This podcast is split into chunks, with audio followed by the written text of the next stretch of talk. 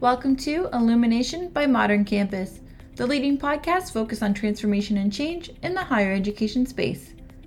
On today's episode, we speak with Dick Senese, who is president of Capella University.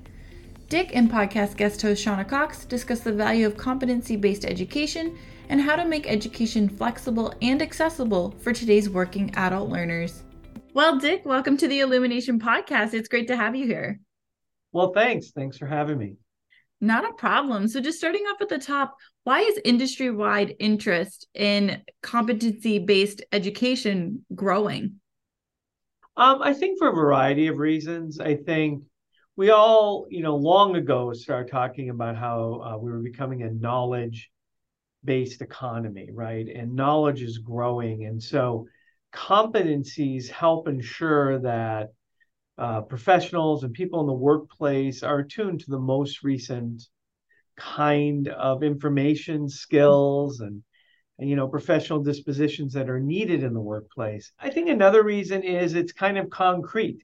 It can be made transparent, right? There's less room for obfuscation if we say, you know, here's this degree program or this certificate, and here are the competencies associated with it, and here are the ways in which person A demonstrated those and their level of proficiency at demonstrating those. So I think it just makes things clearer, keeps education more relevant and more up to date. I mean, those are, I think, some of the main reasons that we're seeing the interest in CBE. Mm-hmm, absolutely. And, you know, Capella University, they're not jumping on the bandwagon right away. You guys have had a FlexPath model for what I hear now is in its 10th anniversary. So, congratulations on that. Um, Thank you. So, if you don't mind just talking a little bit about what motivated the university to create this model and how has it grown and gained momentum over its 10 years? Yeah, sure. Well, you know, first off, Capella is 30 years old this year. So while FlexPath is 10, the university is 30. So it's a third of our entire big anniversary year. huge anniversary year, right? We have cake every day. No. um, what really you know motivated us was the same motivation we've always had right? To find a way to serve working adults who are seeking to advance in their profession by making education as flexible affordable and ensuring it's professionally relevant. The FlexPath model while uh, you know the curriculum is competency based so is our guided path curriculum. So it's all competency based what FlexPath does is it allows learners to do the courses on their own time and at their own pace. And the, the competency based curriculum lends itself to that kind of pacing. Mm-hmm. Um, and that's what we call FlexPath. It's truly a, a major innovation in how to think about making education accessible.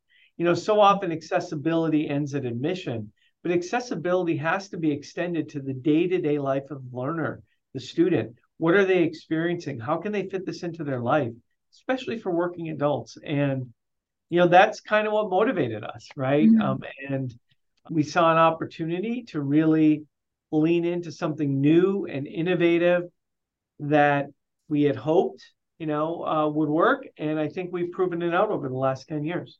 Mm-hmm, absolutely. And so, what kind of impact are you seeing on the student retention from this model? What happens with FlexPath is we're seeing, you know, faster completion rates by programs because people can elect to do the program kind of at their own pace, right? Mm-hmm. About half, about 50% of bachelor's students will go faster than their counterparts in the traditional online program. So for every FlexPath formatted program we have, we mm-hmm. have a guided path program, which is traditional online formatting. Mm-hmm. We recently did a study where we compared equally situated learners, students, in each of these programs through a method we call propensity score matching. You can read about it in the white paper if you're interested in the methodology. But the point is, it allows us to test the model and it eliminates that criticism of well they were just self-selected so mm-hmm. these are the same at the beginning right half of the bachelor's learners go faster you know um, just over a third of the master's learners go faster now when we started this whole thing we assumed everyone would go faster right But the truth is, people like the flexibility. It's, mm-hmm. this, it's a whole nother level of agency and control and allows them to juggle all the things that are going on in their life, mm-hmm. right?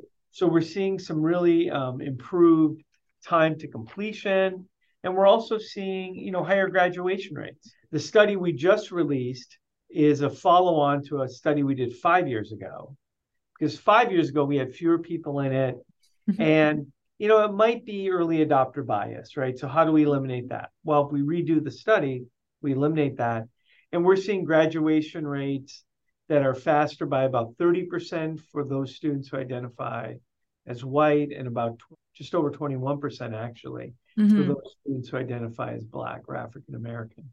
So really impressive kind of results that mm-hmm. I'm really proud of. All of us are here at Capella. Mm-hmm. Absolutely. And it's certainly, you know, an admirable model to follow. So for those who may be looking to change the way they do, introduce more, you know, CBE at their in- institution, what are some of the challenges that might come with introducing this, you know, new business model within, you know, the traditional structure of higher education? Well, I think you have you have two sources of challenge, right? You have some internal to whatever institution you are mm-hmm. and external. So internally, you have to be sure that the culture supports a laser focus on learner centrality. How we do things should be in the best way for the learner, even though it may not be the traditional schedule, right? Because I mean, in the United States, there are, depending on you know, who you talk to, I suppose, somewhere 30 to 40 million adults without a college degree, right? Well, how do we create a system that allows for those folks to complete while they maintain family, military, community, work, other kind of commitments? It's sort of obvious, but it needs saying. The system that produced 30 to 40 million people without a degree is not going to be the format in the system that's going to help them complete. Mm-hmm, you know, I mean, we need we need some new options, right? So that's number one: is you have to have a commitment by the organization. At Capella, we have always been focused on this question: How do we become a leader? How do we innovate? How do we lead the way in new ideas and designs to provide high quality education for this learner population, the student population? Um, and then externally, there are, of course, challenges, right? I mean, the way financial aid is structured, the whole idea of the credit hour as the most important thing to measure. Right now, you know, Shauna, I don't know where you went to college, and but when I, when I went to college, right, I was measured by the seat time, mm-hmm. right? So I took, you know, interpersonal communication, COM 1202. That's actually the course number, by the way. it was three credit hours it meant Monday, Wednesday, Friday. I was measured on did I sit in that seat, right? Competency based model and in a, a direct assessment competency based model, which FlexPath is, I'm measured on can I demonstrate the competencies of that course?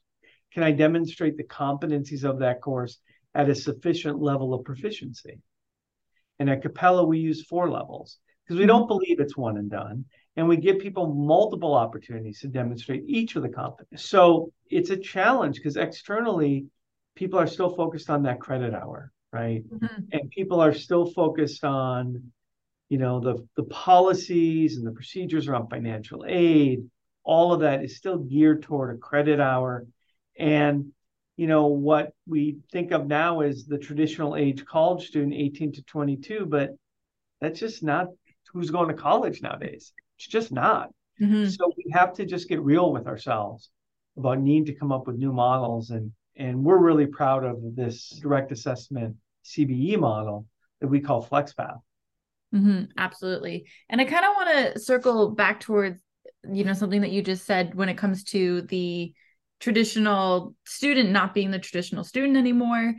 So with the model that you have and, you know, looking at a broader sense, the shift towards a new era of higher education how are you adjusting the way that you're engaging with your students yeah that's a big one that's something we think about every single day right in our FlexPath model and in the white paper we released we discussed this learner support ecosystem that we wrap mm-hmm. around right whether it's academic coaches, faculty qualified graduate teaching assistants, the way that we ask faculty to set up engagement opportunities. It could be office hours, it could be just proactive engagement. And we do the same with our guided path programs.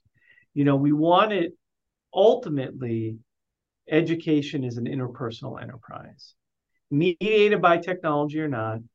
You have someone is learning and someone is helping that person learn. And the closer of an interpersonal relationship and feeling of support and engagement you can create, the learner will be more motivated. They'll learn, they'll commit, they'll find the grit to make it through the tough stuff, mm-hmm. right? Whether that's you know managerial accounting or differential calculus or statistics, right? Because someone sees them, someone knows them, someone respects them, someone expects them to do it, right? And that's really important for a lot of our learners. You know, a lot of first generation college students don't have that kind of support in their social life, not because their friends and families don't support them going to college, mm. but because they don't know what that experience is. And that was true for me in my own life. You know, first generation college student, my family was hugely supportive of me going to college they had no idea what it could mean if I was taking 17 credits a quarter versus I was taking 12. So really, really decreasing that and wrapping around that kind of support and engagement is really important. And you know, we really pride ourselves on innovation. We have a learning lab at Capella. In 2020, amidst everything else that was going on, I use this example often because I'm so proud of the team. we ran 21 pilots of new ways to engage, new technologies, new approaches, new processes. 14 of them failed. I'm very mm-hmm. proud of those 14 because we learned something, right? Mm-hmm. And we adv- and we scaled the next seven. It's that kind of thinking where you always put the learner first and you always have this idea in mind that engagement will lead to commitment, will lead to continuation, will lead to learning, will lead to graduation. And that's our approach. Mm-hmm, absolutely. And I mean, 14 out of, you know, you said 21, mm-hmm. those are still pretty good odds to still have the seven that, um, you know, still went forward out. Quite honestly, I think even just having one is still great. Um, I think so too. I couldn't agree more. Yeah, absolutely. And so, just looking, you know, towards the future, obviously we don't have a crystal ball, although that'd be really nice. But what are some of the trends that you expect to see with competency based education and we'll say you know maybe the next five years well i think as stakeholders in higher ed whether that's learners whether that's their families whether that's employers who expect their workforce to have relevant skills for today mm-hmm. you know there's going to be an increased focus on time to complete you know there's going to be an increased focus on affordability right because in a lifelong learning culture it's not one and done so you're always going to be learning, you know. And with FlexPath as an example, we use a subscription uh, model. People can take up to two courses during any one period of time, and they pay a flat rate. If they complete one, they can take a third course during that same 12 week period.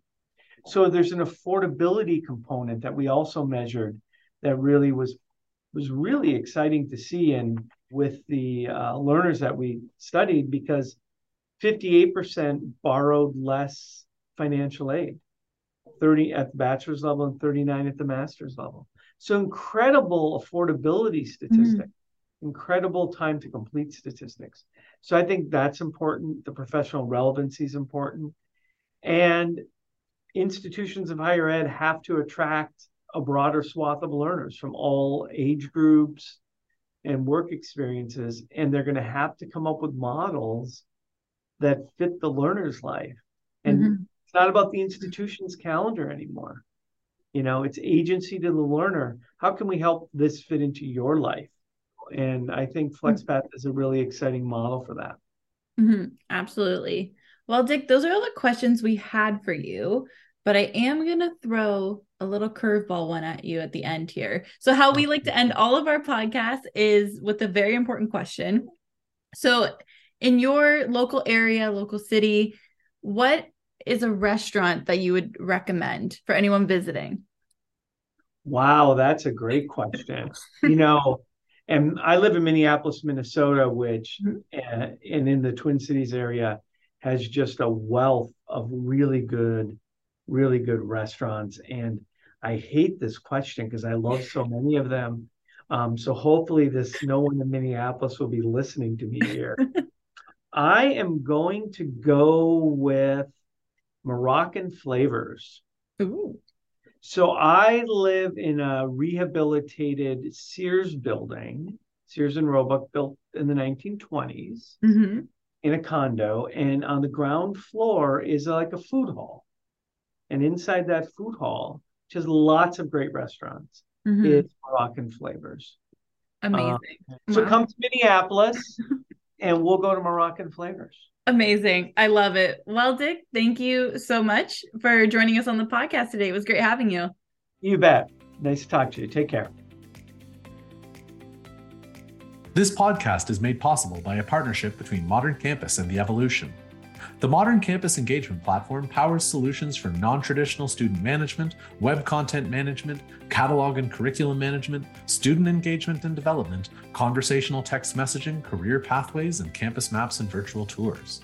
The result innovative institutions can create learner to earner life cycle that engages modern learners for life while providing modern administrators with the tools needed to streamline workflows and drive high efficiency. To learn more and to find out how to modernize your campus, visit moderncampus.com.